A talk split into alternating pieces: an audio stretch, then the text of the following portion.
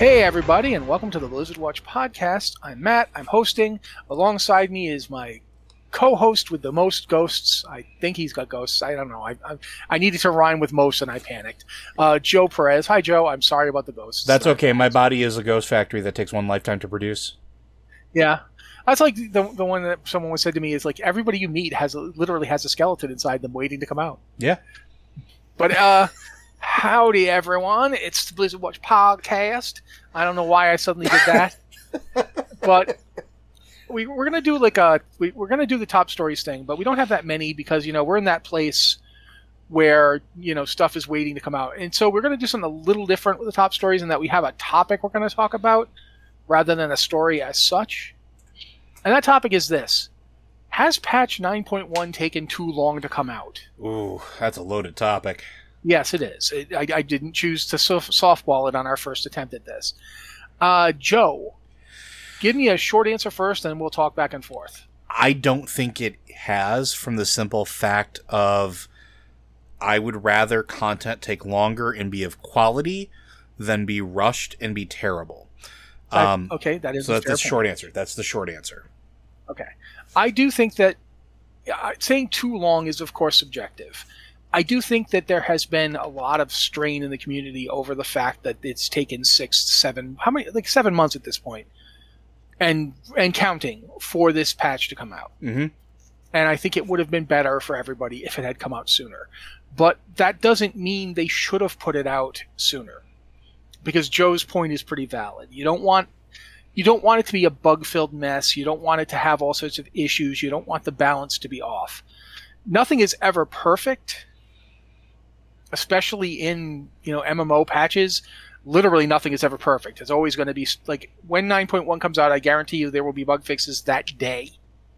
Within a couple hours of it launching, there will be some major problem and there will be a bug fix for it. That's going to happen. But at the same time, this patch has been on the PTR for, like, what? 3 months? It's been a hot minute, yeah. Yeah, and they're still not done testing it. This is a big patch. There's a lot being added. Heck, the Sylvanas fight alone is massive amounts of testing just because of the scope of it. Yeah, and there's the new raid, which is a substantial raid. There's significant changes to Torghast. There's really big changes to the Maw. Flying is being introduced into Shadowlands. Mounts are being introduced into the Maw. Korthia, an entirely new subzone of the Maw. There is a lot. There's a new mega dungeon. There's new legendaries and like new levels of legendaries and a new system for leveling legendaries. One of the things that I saw somebody talking on Twitter, and I apologize, I can't remember who it was, but it was a really good point because he hadn't been playing WoW. Like, he didn't start when we did. He came back to the game like a month ago. And he made the point, he goes, maybe you guys are used to this, but to me, there's so much endgame progression to do. Like, there's like 5 systems I'm interacting with. That's a lot. And I stopped and thought about it. Like, I was like, yeah, you got to get anima to build up your sanctum. Then you need to make sure you've got enough soul binds so that you get your 3 soul binds and you can get that done. And then you need to get conduits for your soul binds and make sure that they're all linked up and they're the ones that really work for you. And then you have to spec them for each spec you're doing. Of course, you have to choose the covenant and you have to get your renown up, so that you get through the story and and it's like, yeah, and that's not even counting like PvP or doing Mythic Plus or anything. Like, I don't think I even talked about like each covenant has its own subsystems that I didn't talk about. I mean, there is a fair amount to do. It's for a new player, it can be pretty daunting. Like I said, there is a lot in game, like in. It's not going to resonate with everybody. Not everybody's going to want to do everything, and that's totally fine. That's A-okay. But there is actually quite a bit. And depending on what you digest, or what you choose to digest, that can alter your gameplay. Like, for me, really, like, I get to play 2 nights a week. I could play more, but I have other things that I need or want to do.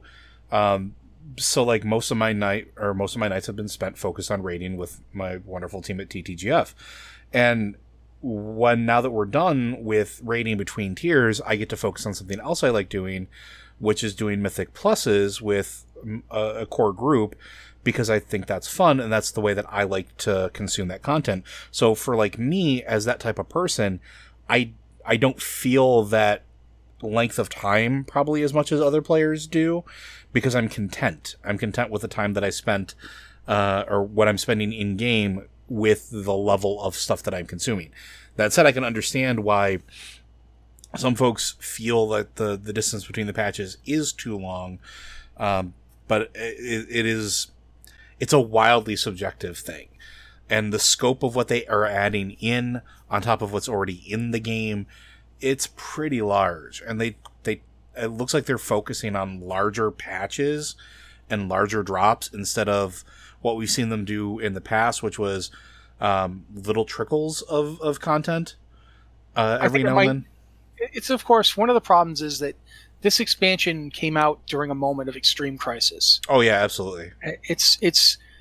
I always feel, I keep reminding people of this, and I feel sometimes maybe I overemphasize it, but I think it is important to keep in mind here that this expansion came out last year. And last year was when the Blizzard had to shift entirely to a work-from-home posture. Mm-hmm. When they didn't, like, for years, they were developing stuff at the campus, and now they suddenly, you weren't there at the campus, you were at home, working from home. That's a big shift, and we keep, like, I think we underestimate how much work it is to do that, and how much work had to go into this expansion. And here's something that I think a lot of people don't consider either, and when you're working from home, and not to, like, home work explain to anybody, but there are certain mentality in some people that do this that they overwork because they're at home. There's no separation between work and office anymore, and they burn themselves out and have to take time off. And I know for a fact that I'm one of those people. I can't work from home like that because I will overwork. And I know that was happening to some people I know that were working on this, where they would, find themselves working way more and longer than they thought they would. And then they needed to take breaks to recover and recuperate. But the stress of all of that was a major undertaking, and that sets everything back. And then you have the other aspect of, not working face to face anymore. A game this large with as many teams as you have, I don't know if people really realize how much collaboration goes on, right?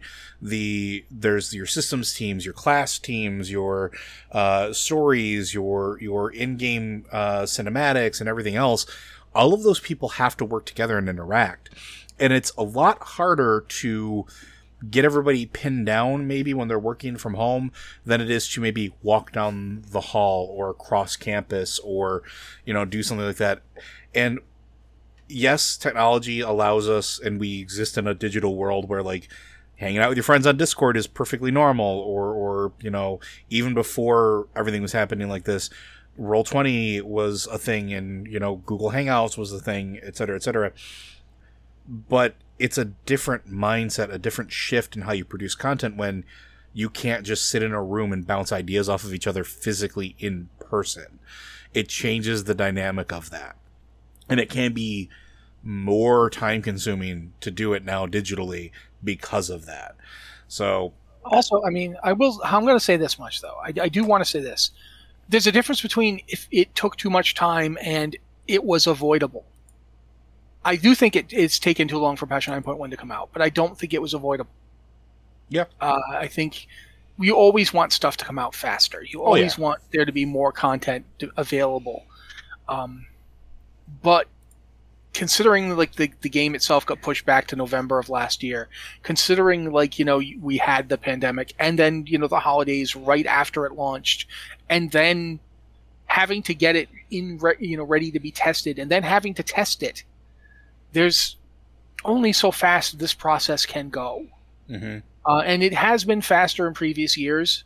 And I think that the timing was not great here, but there's a limit to how much is avoidable.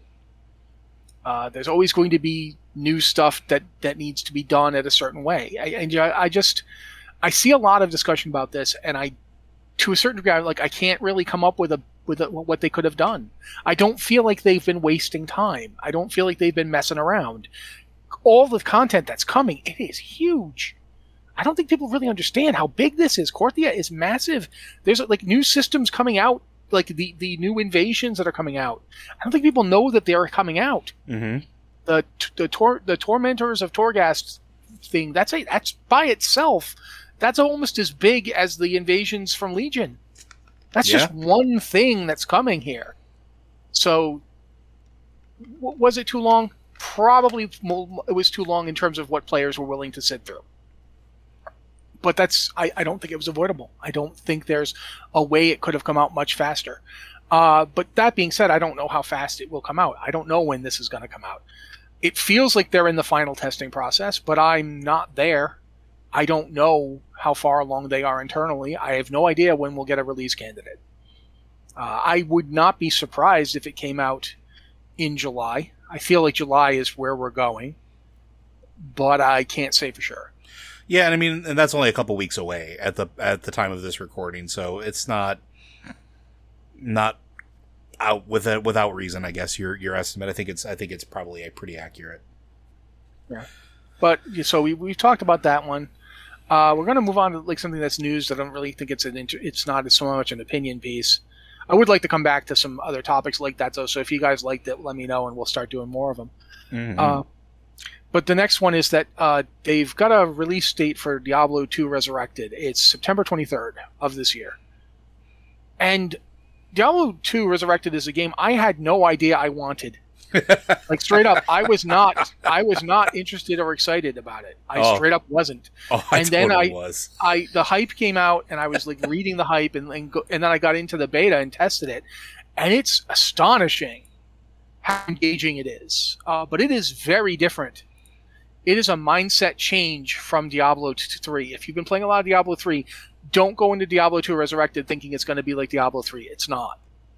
I mean, obviously, it's a Diablo game. They all have a lot of stuff in common, but it is very much its own thing, and it plays surprisingly faithful to the original.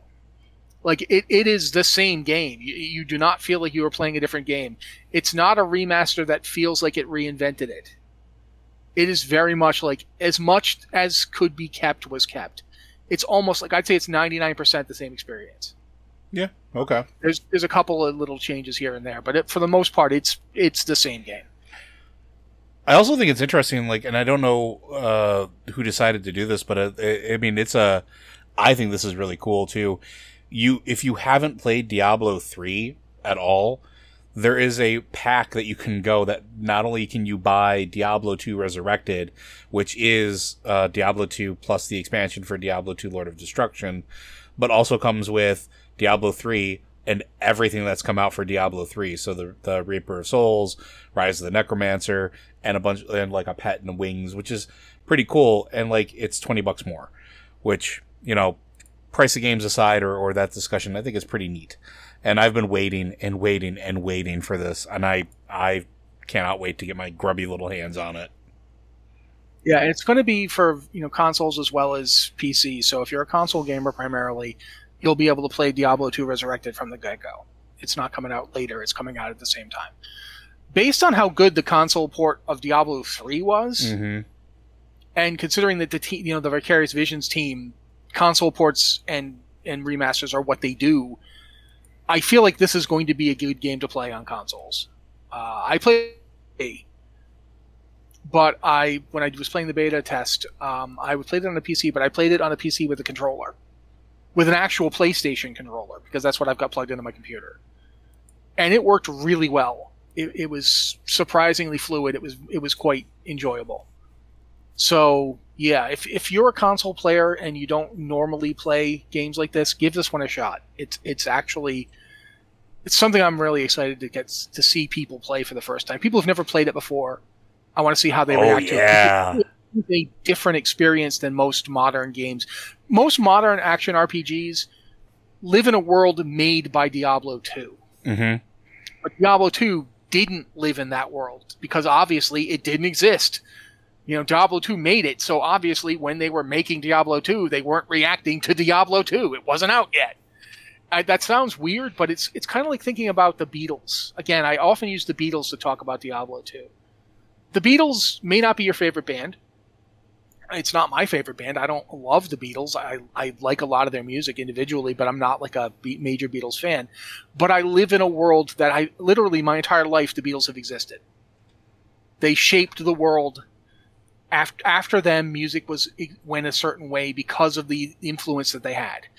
That's Diablo 2 for action RPGs. Diablo 2, every single action RPG that's come out since it has been influenced by it. Yeah, 100%. Some of them are straight up like trying to make it again. Others Chaos are Bane. Others are just, you know, because Diablo 2 did it this way, we're doing it different, so we're different. And that's something that I feel like when you go play Diablo 2, it feels super familiar, even if you've never played it. But it can surprise you with stuff that just they don't do in modern games anymore.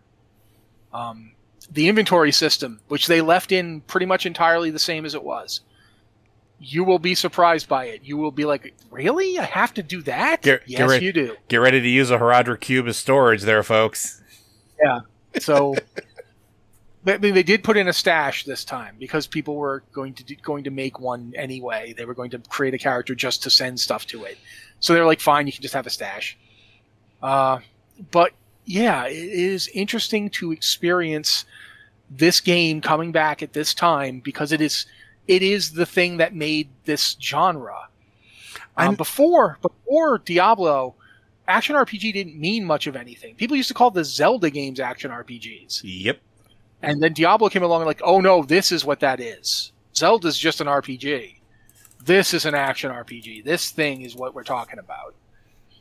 So yeah, I am super excited to get to see people play it. I am really looking forward to September 23rd. I will probably have the game that day. I'm looking at my pre-order options right now. I mean, I already pre-purchased it, so I'll be playing that day. You if you try to find me on that day, that's where I'll be.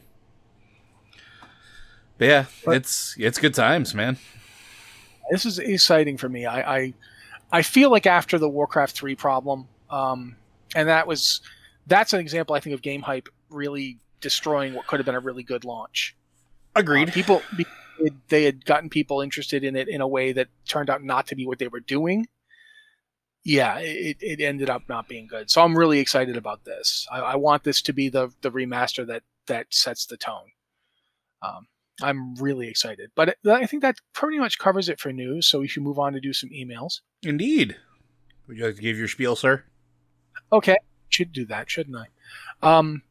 If you've got a question for the show, you can use the email to send it to podcast@blizzardwatch.com with the subject line podcast or Blizzard Watch, so we know it's for this show. Because quite frankly, I'm really tired of putting on the loincloth to wrestle with Joe for questions, and I'm sure he also doesn't want to do it anymore. I mean, it's really hot, and so slapping ourselves together in a wrestling type thing, it's really warm. I don't want to do it. So, you know, keep that in mind. But if you want to use our Discord server, you can go to Patron Q and Podcast Questions channel where we look first because you're a patron and we want to look at your questions. It's a thing we do. Or you can go to the Q Questions channel. That's for anybody who goes to Discord. You don't have to be a patron. We do go to that one last, but you've got a decent chance if you put a question in there of it being answered. We even put one in this email. Although technically we didn't put it in this email. I put it in the next email because I had forgotten to put it in this email because that's the kind of professionalism you want from your host. But it exists in an email format for us to read. Yes, we are going to try and get to it. Joe usually reads them for us, so if you don't mind, Joe. Not at all. First up, question for Blizzard Watch Podcast from Verdigris, the Forsaken Mage. Why are PvP talents PvP only? I can think of useful things to do, for instance, with Frost Mage's Mai and Jaina-inspired Ice Wall and the Demon Hunter thing where they leap into the sky during PvE content. There was a decision a long time ago when they started paring down talent trees. If you didn't play during Vanilla or BC or before the Great, what I call the talent culling, everything was just kind of thrown into a mishmash of everything exists in whatever your spec trees are. And so PvE, PvP was all mixed together. The problem with that is that the game evolved from what it originally was, right? So when the game originally came out, there weren't arenas. There were battlegrounds at some fairly early battlegrounds. On. Battlegrounds were like around patch 1.3 to 1.4. Yeah. They weren't like initially released, and the idea of PvP was something that you experienced in the world, so it made more sense to have all of your talents kind of in one place, because you could be going to, let's say, Black Rock Mountain, getting ready to go into Blackwing Lair, and then all of a sudden a Night Elf decides to unshadow meld and true shot you from stealth with guaranteed 100% crit and one shot you, because that's a thing that I used to do to people. And then you'd find yourself in a protracted engagement, or maybe it was in Torrenmill, or that was how the game was. Now it's completely different animal, right? It's PvP is its own separate, almost like game inside of the game itself.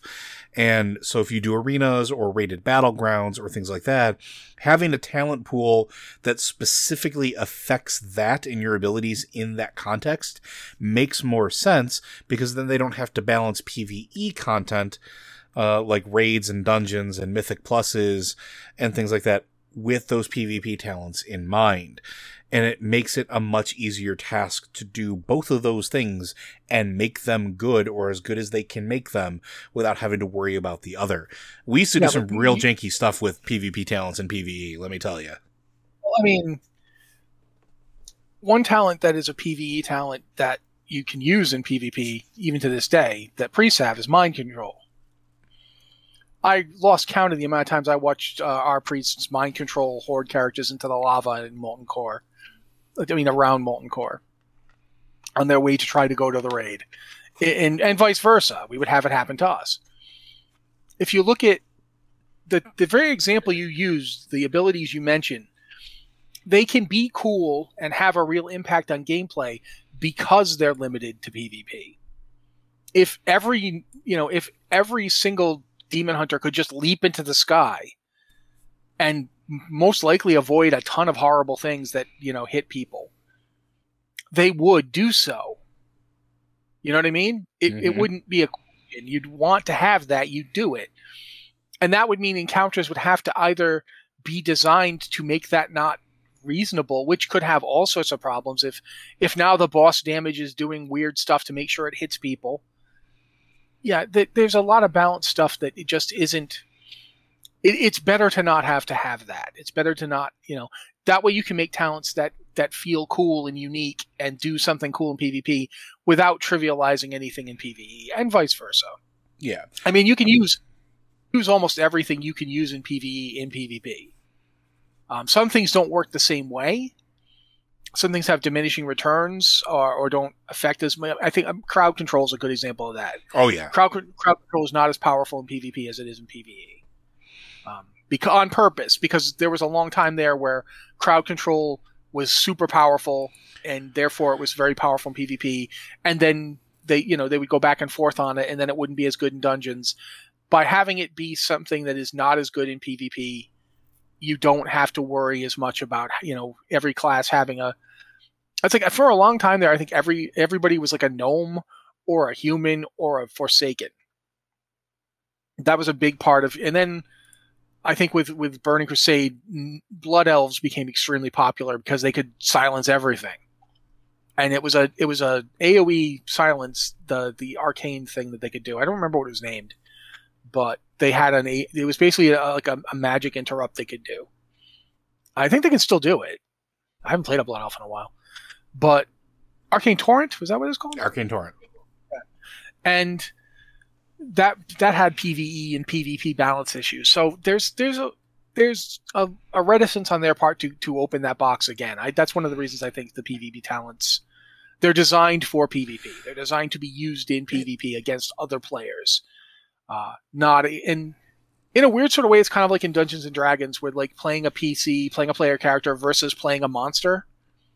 The monsters have a lot of abilities they can use over and over again. Oh yeah. Because the monster's only going to be here for one encounter, and then either you lose or you kill it. Players have various abilities that are limited in time because the players will be going from encounter to encounter, and you want them to feel like they've used up resources. The monster that could only do certain things so many times wouldn't feel as epic on a confrontation. Going into PvE content, you're fighting things, again, they either they win or they kill you, or you kill them. Mm-hmm. But PvP, if you get killed or if they get killed, somebody wins the encounter. There's variations to it. There's battlegrounds, and they work a certain way. There's arenas, and they work a certain way. And that's why PvP talents can have a different feel and have different ideas behind them than PvE stuff. I think it's just that simple. I get why you're saying, though. There's some stuff Warriors get for PvP I'd absolutely love. But I can understand why it would sort of be abused. So. Yeah, and honestly, I'm just gonna say it. I like the fact that they divided that out. I think it makes for more interesting and diverse gameplay in those respective components of the game. So I know I'm probably gonna get yelled at later for that, but I'm happy that those talents are separated. All right, our next one comes from our good friend Tetsemi. Question for Blizzard Watch. In regards to the discussion you had on the last show around borrowed power leveling at the end of game, for me, a lot of MMOs feel best during the leveling process. 1 to 50 in Star Wars The Old Republic, with the class stories are amazing, doing 1 to 10 the new revamped New Player Zone and WoW, etc. Borrowed power, as you said, and to a lesser extent, reputation grinds seem to try to capture that want to level something once you've run out of character levels. Paragon levels in Diablo 3 work to a point to foster this feeling because you're earning points to put into talents. Paragon levels in Shadowlands as well. But they all feel grindy and like an artificial progress, not real progress, like actual content leveling does to me. What type of system would you like to see at level cap that could capture that feeling you have making progress, getting to level cap, or just starting a new character for the first time and going through the content again? That's a real good question. I don't know if I have an answer, honestly. Yeah, I can't sit here and say, well, they should do X, because if I could do that, quite frankly, I would be working there. I'm not a video game designer. I'd love to be, but I'm not. And this is the question that they've been trying to answer for multiple expansions now. Because I think I pointed out, WoW has always had a borrowed power system. It's just that it used to just be gear. Like if you played in vanilla... And I remember this because I remember doing it. As you went through the raids and you got better gear, you'd then go to the next raid and get better gear again, and then you'd go to the next raid, and eventually you'd be at Naxx, and you'd have the best gear in the game. And that was the borrowed power system. It was a guy in Naxx gear. Oh yeah, could utterly destroy things. Oh yeah, one man army. I mean, I went to an army. I remember going into dungeons to help people get attunements and stuff for their alts, and I was tanking on a character who had been tanking up to Saffron. I was unstoppable. Mm-hmm. I was so unstoppable that I had to take my pants off just to generate rage. I'm not kidding here. I don't mean in real life. I mean, my character went around with no pants on. You had to get hit, folks. You had to get hit and take damage. Yeah, I had to actually get hit and take damage. Otherwise, I couldn't generate any rage. I couldn't generate any threat because I wasn't taking any damage. So, yeah, I actually had to go around with my pants off. I did not have Thunder Fury yet. I got Thunder Fury later. But I was tanking with a Quel'Serrar. And Quel'Serrar had a really great enchantment for tanking. But it also meant I took even less damage. So, yeah, it got to the point where like someone once said, you know, why don't you take your shield off because nothing's going to kill you? And they weren't kidding. Like, I didn't get healed for an entire dungeon run once. No, I got a couple of HOTS. That's it. No direct heals were cast on me aside from like 2 or 3 HOTS. Every heal I got for that thing was basically just, oh, well, his health's starting to drop a little bit. Here's a heal over time. Yeah. And that's how that system worked. And it was fine for a while. And we talked about how it got broken, I think, in Wrath of the Lich King. Wrath definitely tilted that, yeah. And so then we start seeing like additions and changes and so forth, badge gear, vendor gear, stuff trying to make up for the problems of random loot and how that system worked. And then we started getting systems like the artifact and what we've got now in game where other systems exist to also make you more powerful and to give you progression feelings. But as Setsemi pointed out, they do feel extremely grindy. Yeah, and the thing is like, whoever can figure out how to solve this particular riddle will have created the perfect MMO. And the reason I say that is because I don't think any MMO does it well. They all have different ways that they approach sort of this max level, trying to make you feel rewarded for gameplay, but it's really, really difficult to find something that works for a vast majority of players. It's almost the impossible question. How do you make everybody happy and feel like their time in game still means something? And like I think one thing I just want to get into, I think WoW actually tries to do this by having multiple different ways to do it. I would agree.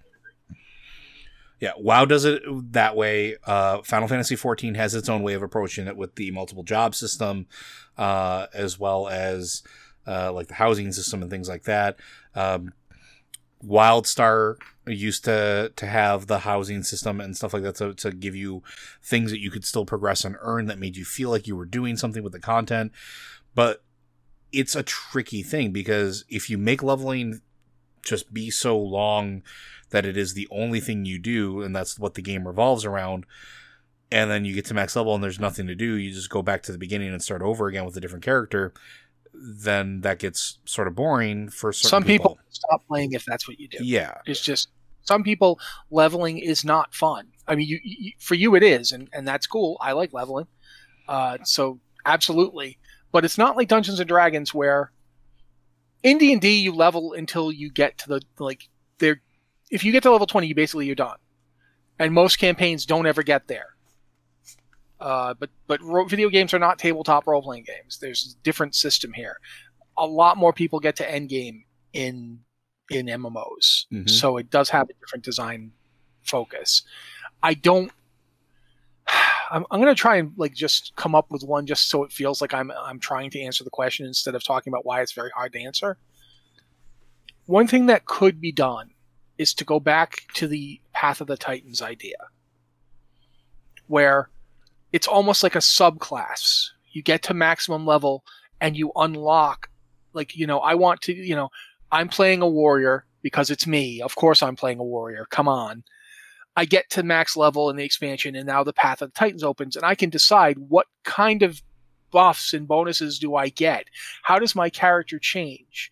It's sort of like the mythic adventure system from Pathfinder, where you can become like a champion or a defender or, the ones that they're going to have in Pathfinder Kingmaker where you start channeling the power of angels or demons or other beings. Imagine if your warrior could sign up and be could join the Titans and gain power from them, or they could even, start hunting down and killing demons and using the tricks against them, or they could be tainted by undeath. And these are all choices you could make that would give you, it's kind of like the Covenant thing, but it's specifically it's choices.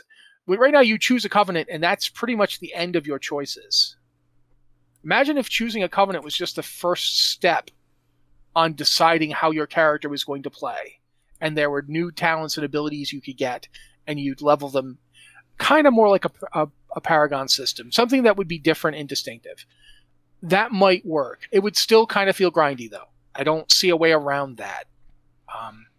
Possibly make the stuff you get kind of imagine if the system we have for the legendaries, where you have to go and get the legendaries from dungeons and so forth, imagine if that was just applied to you. That might be kind of interesting. I don't know.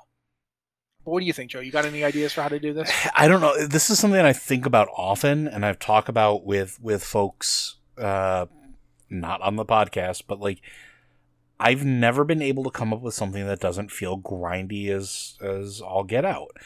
And it's because when you hit that max level, here's why I struggle with it. It's the power gain. As you level, you gain powers. And I think maybe Path of the Titans wouldn't be a terrible idea, where maybe you can have things that augment or adjust what your abilities or talents do.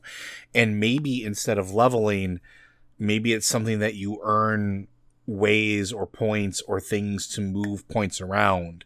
Like maybe there's a finite number of things that you can have active at a time, maybe similar to what the conduit system is. I actually kind of really like the conduit system, actually. And maybe instead of, you know, you leveling or doing things to earn points, maybe it's you leveling up in or earning, doing things to earn ways to move that around so that you can do different things or unlock different things, whether it's cosmetics or visual appearances or whatever. And it becomes almost like a finite resource that you do things to sort of replenish over time. You think also, we've talked before about cosmetic systems. And for some players, that would not be particularly interesting. Mm-hmm. So I had to suggest it. But I do think, like, imagine if you could, we have the racial, I mean, uniforms that are, like, the transmogs that are coming out. You know, I'm a dwarf, so I get the dwarf transmog. I'm a gnome, so I get the gnome transmog sort of thing. Imagine if you had that for a class. And, like, every class had, like, multiple different ones that you could take up. To use, like, again, we're going to use Warriors as an example because I play them a lot. Imagine if, like, Warriors, if you're a dwarf playing a warrior, you could get the Mountain King. You know, if you were playing a Tauren, you could get, like, the, you know, the Hoof Lord or something. I don't, or Tauren Chieftain, what have you. And you could progress in that, and you could pick specific things that were not power upgrades necessarily, but flavor changes to abilities. Like, for the Mountain King, the avatar form would, like, literally turn you into a giant rock thing. It would be very distinctive looking.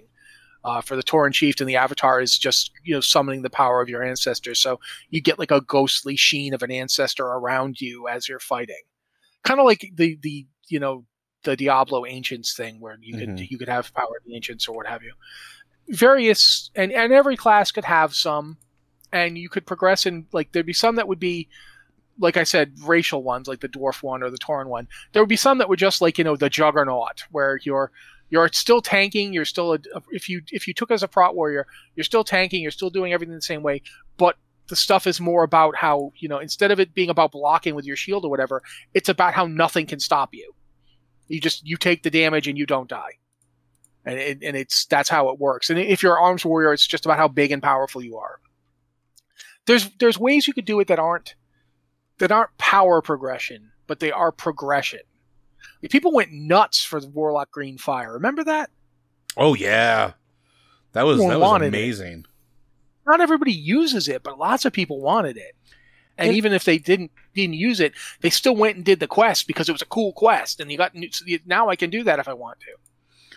So I think, like, that kind of thing could really work.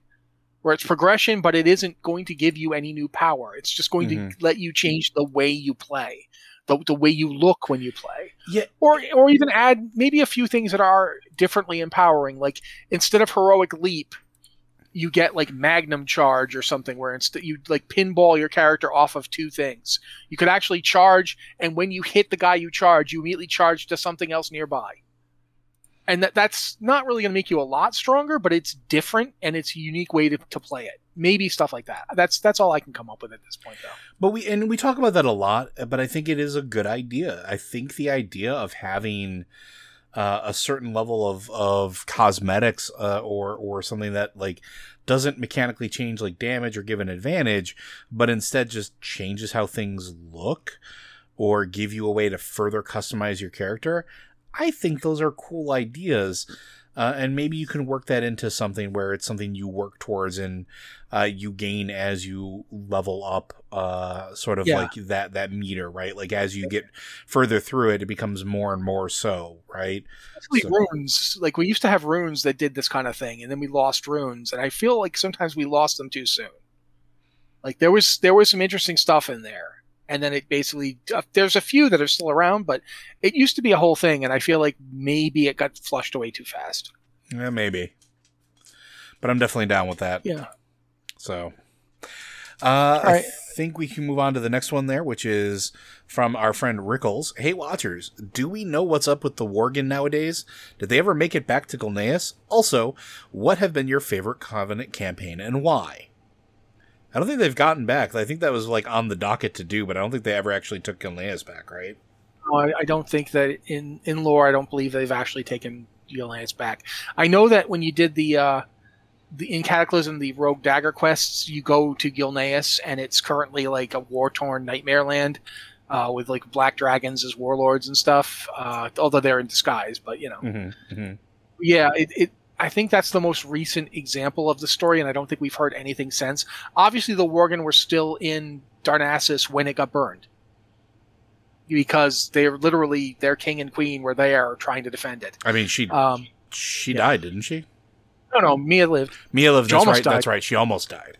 Yeah, she did live. So clearly, they were still. Most of them were still living in Darnassus. So yeah, I don't believe they have. I want them to very badly, but I don't believe they have. As for my favorite Covenant campaign, I like the Kyrian one. I think the Venthyr one has like some really cool story stuff, and we know we're going to see more about it. But I got to go with Ardenweald, because I really like Ardenweald. I feel like it works really well for the character I play the most. I really like the kind of, I don't want to call it amoral, but the Winter Queen's particular brand of pragmatism, where she's not like malevolent and she doesn't wish harm upon people. She's just neutral. I don't even know. I'd say she's neutral. I just feel like she goes along with this specific kind of approach to things where like some things you accept, some things are part of what happens, things die, things are reborn. That's part of the cycle. But when she, gets her dudgeon up, she's really impressive. And I feel like I want to see more of that. I know we're going to get more of the Kyrian story in 9.1, and I'm hoping we get more of the other ones too. But yeah, I think they're all pretty good. I didn't do the Maldraxxus one. And I feel like we are going to see more of that. No, that's not true. I did some of the Maldraxxus one. We're going to definitely see more of that in 9.1, because we find out things about stuff that's mentioned there that I'm not going to talk about now because it would be spoilers. And we do a whole lore podcast every week, so I'll save it for that. But yeah, that's my take. I end up having to go with Ardenweald. Joe? I think Ardenweald is still my favorite, simply because, again, I tend to like the way that story unfolds. I think it is my favorite in terms of cohesiveness and what you do and what you're dealing with and everything. It just speaks to me in a way as a player that it just tends to stand out as my favorite. I think all of them are pretty dang cool. I think there's some really cool aspects to all of them. So you can't go wrong picking any of them. I think they all have their merits. I think they all have a good story to tell. And I do appreciate that there's more story coming in 9.1. And we talked about this before, especially on Lore Watch, where the Covenant campaigns ended at a point where it feels like it's just the first chapter, and that there's more story to be told in every single one of them. And I think that's very, very true. And I think at the end of this expansion, it'll be a very interesting thought experiment to go back and to see what we feel is the best campaign in our favorite campaign after everything is done. Because so far right now, I will say that I feel a lot more like these are closer than I did in Legion. Oh, yeah. Where some class campaigns were like really lacking. Like I felt like the Warrior one was kind of stale. The Death Knight one was super cool. The Paladin and Priest ones were cool. The Shaman one was really cool. And the Warrior one was just, I get to be Odin's Pokemon. So yeah, I definitely feel like they've gotten, by only doing 4 instead of doing like, the 12 or 11 or they did that time, we've gotten a lot closer to getting them all around the same way in terms of quality. I definitely think they're all pretty good. The Maldraxxus one is surprisingly good for me because I didn't like Maldraxxus or thought I wanted to do it at all, and then I was like, "Oh no, this is really interesting." Yep, I think I agree with your sentiment. Everything is much closer than it ever was before. So, I don't know. Anything else you want to add to that before I move on? No, I think that we're pretty good. All right, this is a bit of a longer one, so bear with me, folks. Greetings to those who watch all that is chilly. I appreciate when you guys put, different epitaphs in there. Long time, first time. As we are currently dealing with the Shadowlands, this is the perfect time to do something with the Forsaken. I'm not sure if anyone else has thought about this, but I believe I might have a couple ways to solve the Forsaken's plight. Firstly, seeing as the technology already exists that allows gnomes to become mechanomes, couldn't the same technology be used on the Forsaken bodies? Being able to always have body parts to swap when damaged seems like a great ability to have and would dramatically increase their ability to not decline in number from combat. Plus, while I know that Warhammer 40k Necrons don't have the same lore as Forsaken, I've always loved their aesthetic. Undead cyborgs sound awesome, and it's something that the Horde really needs. More shiny, less explodey, and spiky tech. Alternatively, the idea of a soul being able to be transferred to a new body exists in lore, with the best example being the Velajar. While we still don't know exactly what the deal between Sylvanas and Helia was, maybe part of it was to learn how to Stormforge, or do something similar to the Forsaken, as the Forsaken are undead humans. As we all know, humans are descendants of the Vrykroll. The process should be easy enough to do. Or Odin or whoever is currently residing in the halls of Stone/Lightning now might not appreciate us barging in, but the facilities are relatively ready to be used again to produce bodies. Just a couple ideas that would make great additions as allied races, if not completely replacing Forsaken. Thanks for indulging this thought. Maleficus, the balance druid from Hyjal.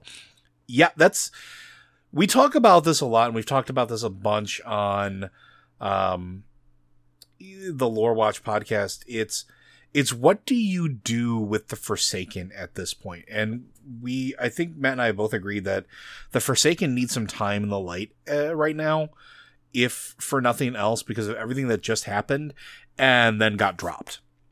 Because their story sort of peaked with the whole Sylvanas betrayal of everything, and then nothing else has been said or done about it.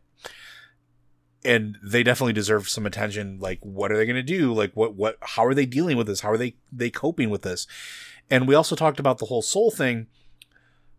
Uther has sort of thrown a weird monkey wrench into that whole plan, right?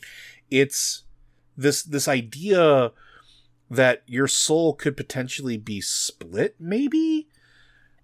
And what does that mean for the Forsaken? Do the Forsaken have all of their souls? Are they the same entity that they were in life that they are now in undeath? Is it just the body decaying? And to go back to something you mentioned the 40k lore about the Necrons. In Age of Sigmar, they talk about the Stormcast Eternals, where they are essentially the Valajar. They're the folks that souls are being reforged. But there's this concept that when they die, they're reforged again, and they continue to lose pieces of themselves in a slow descent into insanity as they are reforged endlessly over eons. Is that what happens to them? Mechanomes aren't exactly a perfect entity. We don't know what long-term being in a robot body is going to do for them. Maybe it makes them even crazier. Mechanomes are an imperfect attempt at remechanization. Yeah. Remechanization is not the Mechagon process. The Mechagon process is lopping stuff off and replacing it with metal parts. Mm-hmm. It's different. That's not your original arm. Whereas I can't remember his first name. I remember his second name was Zod. It was Overseer, wasn't it? The king? No. In Borean Tundra, there's a quest where you find one of the original gnomes, the mechanomes, one of the original ones. He gets dug up, and he starts immediately returning the gnomes to mechanomes. Like, he can undo the Curse of Flesh, and he's doing it. And the gnomes are like, could you stop him? We like being flesh. And Mechazod. You go, and he's like, Mechazod, thank you. I knew it was Zod. I can remember. And he's like, when you go to him, he's like, no, why are you fighting me? I just want to return you to perfection. And he's like, I'm so sad that you're doing this, but I must fight you because I got to get rid of this horrible thing that's happened to you. That's what the mechanomes want to do, but they can't do it. The mechanome process is not that. It's not perfect. It does not reverse the Curse of Flesh and make them mechanical beings. They're still gnomes with gnome brains and gnome flesh. They're just lopping it off. Would that work for Forsaken? I haven't got a clue, because I don't know how it works. I don't know if you require a life force to power that thing. I have no concept. I do know that it's not very likely now that the gnomes and mechagnomes are united, mm-hmm. and that, one guy is king of both, that he is going to give the technology to the Forsaken, which would mean either A, we have to have a heist film where like a bunch of hordes doing an Ocean's 11 to steal the secrets of mechanoming and give that to the Forsaken, or some enterprising goblin is going to have to try and come up with the goblin version of it. And boy, that's a brave Forsaken is willing to strap on those parts, man. Explody and Spiky says hello. Yeah. So I don't know. And I also think to a certain degree that you don't necessarily want the Forsaken to come up with a solution to this. Part of their deal is that they are crumbling and, doomed. That's sort of the aesthetic. Yeah, but I mean... No, just hear me out. It doesn't mean there shouldn't be more done with them and we shouldn't get to see some progress for them as characters. It just means that Forsaken are Forsaken. You don't necessarily want them to now we have a perfect solution and everything's great. No, but you could have horrible experiments that go wrong. That's very Forsaken. The Forsaken are all about horrible experiments going wrong. That goes all the way back to Vanilla, when Mytorin found herself, getting stuff from color pools in Azshara and bringing it back to Lordaeron, and only for the Forsaken alchemist to kill the Tauren I was trying to cure. That still taught me a lot. So I could see. Imagine they managed to make a raid. They managed to make a deal with Helya. Then they make a raid into the hall, the Halls of Valor. Steal something. They steal a codex that supposedly contains the secrets to making their own Vrykul. Mm-hmm.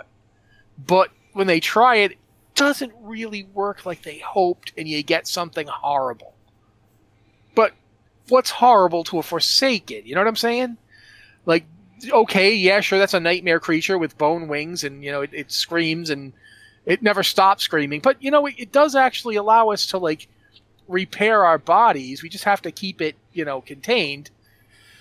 That's worth giving a shot. Sometimes it combines two Forsaken into one body. Not ideal. Apparently it drives you insane and turns you into a monster wants to kill. Now you've got a dungeon concept here. The Halls of Rebirth. Ooh, they want to fix being Forsaken. They've got all these experiments, things they've been trying. None of them have worked out yet. I mean, they did steal all that mechanome technology and gave it to that one goblin to try and make it work. Okay, so far, all we've got is a bunch of Deathlocks that want to kill us, but it's at least it's a first step. Meanwhile, we've also tried to return souls into bodies. Apparently, Forsaken souls aren't entirely compatible, but we've been trying. Screaming monster, but hey, again, it's a step, and that could be a whole thing. And it doesn't change the Forsaken immediately, but now it gives you an idea that there is some progress being made. There is an attempt. The Forsaken are trying to become something else. They're trying to... Now they don't have Sylvanas anymore, or if they do, I don't know what's going to happen with Sylvanas, but they don't have... The world isn't the way it used to be, and they're trying to grow on. Maybe there's imagine there's one who's trying to recreate the Calia Menethil process. Yeah, and I was actually going to bring that up. We still have not resolved that whole thing. That's a thing that exists. Calia Menethil is in Shadowlands. She's in the Shadowlands. She's there. How are the Forsaken feel about that? She's been around for a little bit now. How's that going? Are they trying to recreate that? Is she trying to help recreate that? There's a lot you could do to make it a very complicated and messy thing that becomes a longer story. And I like where your head's at with that. Yeah, right? You don't necessarily want to undo everything super. You don't want it to be neat. No. You don't want it to be, we've got a solution now. But the idea that they're trying to get a solution, I mean, and have different people who have different ideas. One guy just wants to return them to life. So we're gonna straight up become living beings again. So far, it hasn't worked, and everything that he's tried has been a horrible monstrosity. But he's working on it. Hey, I saw that thing happen in Ardenweald once. Maybe I can apply it here. And meanwhile, there's another one who's like, no, what we need is cyborgs, and of course that hasn't worked. But again, Forsaken experiments from the beginning of the, they've always been nightmares. Putting the people in charge of coming up with multiple versions of the plague, on this project, you're going to get some warped stuff, but that's cool. Get some reanimator stuff happening. You go with it. Play along with the idea. I think there's a lot we could do here. I would like to see more happen for the Forsaken. I absolutely would. I just want to know where they live. Of course, they don't do any living. I want to know where they keep their stuff. Yeah, because they can't. They're not going to be able to stay in Orgrimmar for very long, right? I mean, I guess they could, but do you want to? I mean, as it is, someone was like, so they have that whole place Garrosh was going to use as a base. They could go live down there. I'm like, so basically they get to live in Orgrimmar's sewers now. Well, technically it's a basement, not a sewer, but. Is there any point where the Forsaken could just go live someplace? Again, not live. They're not going to be doing any of that. But they could just go be. They don't have to go hide in the basement or the sewer or what have you. They could just be on the surface and be there. I don't know. I feel like Anderhall would be a good place for the Forsaken to colonize and build a new city that they actually can be in on the surface and not have to go hide in the sewer. I really feel like there's a lot you can do to progress them, and in a way that doesn't take away what they are. Yeah, and I mean, and there's a certain level of that too that I think that for lack of a better term, that I think we're missing as well, is Shadowlands opens up a whole other opportunity for that, specifically with Maldraxxus, right? Maldraxxus, the skeleton pit of the Shadowlands, is a wonderful place for horrible experimentation. And it highlights how you can use anima to recreate things that are very close and adjacent to Forsaken. And so, you could have a whole experimentation with that, a whole exploration of anima. Maybe they're making deals with brokers. I think that it is one of the most ripe seeds for something to bloom from that we could possibly have in this game, that I'm just waiting for something to happen with it. I want Forsaken to have a massive part in what's coming up, and I think that would be I would be fine with. And Skylance, I see you in chat there. I agree, and I think at the same time we should swing back to the Worgen. And at the same time that the Forsaken are figuring their stuff out, Worgen should be figuring their stuff out for the Alliance. So that you have an equitable thing, because that's another thing that just has not been touched, right? Gen has been just dealing with, helping run the Alliance, and now basically running the Alliance, because Anduin is, basically being ridden around like a drone, or piloted like a drone. But they still have a homeland to get to. Where are they going to go now? Are they just going to live in Stormwind? Are they going to run around in the, the weird Worgen-infested hills that are just south of there in Darkshire? What's going to happen with them? What's going on with them? You can do an equivalent thing as well with them sort of figuring out their space, and I think everybody could be happy, or at least happy-ish, with some storytelling that expands upon that. But yeah, I've been waiting for those sort of those seeds to blossom. I really, really have. But that's probably it for the show, right? Because we're right up on time. So I'm going to go ahead and do my thing, and then you can do your thing. Blizzard Watch is made possible due to the generous contributions at patreon.com/BlizzardWatch. Your continued support means this podcast fighting community is able to thrive and grow. Blizzard Watch supporters enjoy exclusive benefits like early access to the podcast, a better chance at having your question answered on our podcast or the queue, and an ads-free site experience. Thank you very much, Joe. Again, guys, if you got questions, by the way, that last one really went. I'm actually really happy with how that went. Kudos. That was cool. Very good question. if you've got a question for the show, you can do one of two things. You can send it to our email address, podcast@blizzardwatch.com, subject line podcast@blizzardwatch, so I don't get hit in the back of the head with a rock by Joe, you know, at some point. It wasn't a rock. No, not this time, but, you know, we know it's coming. Every time I hear that Star Trek music start up, I'm afraid. Or you can go to our Discord, and we've got the Patron Q and Podcast Questions channel, or the Q Questions channel. Or sometimes, actually, we do try to take stuff from the people in the live audience. We didn't do any of that this week, unfortunately, but we have in previous weeks, and we are always looking to do that. That's something we want to get more audience interaction with. So those are how you can do that. This has been the Blizzard Watch Podcast. Thank you guys for being here with us, and we'll see you next week.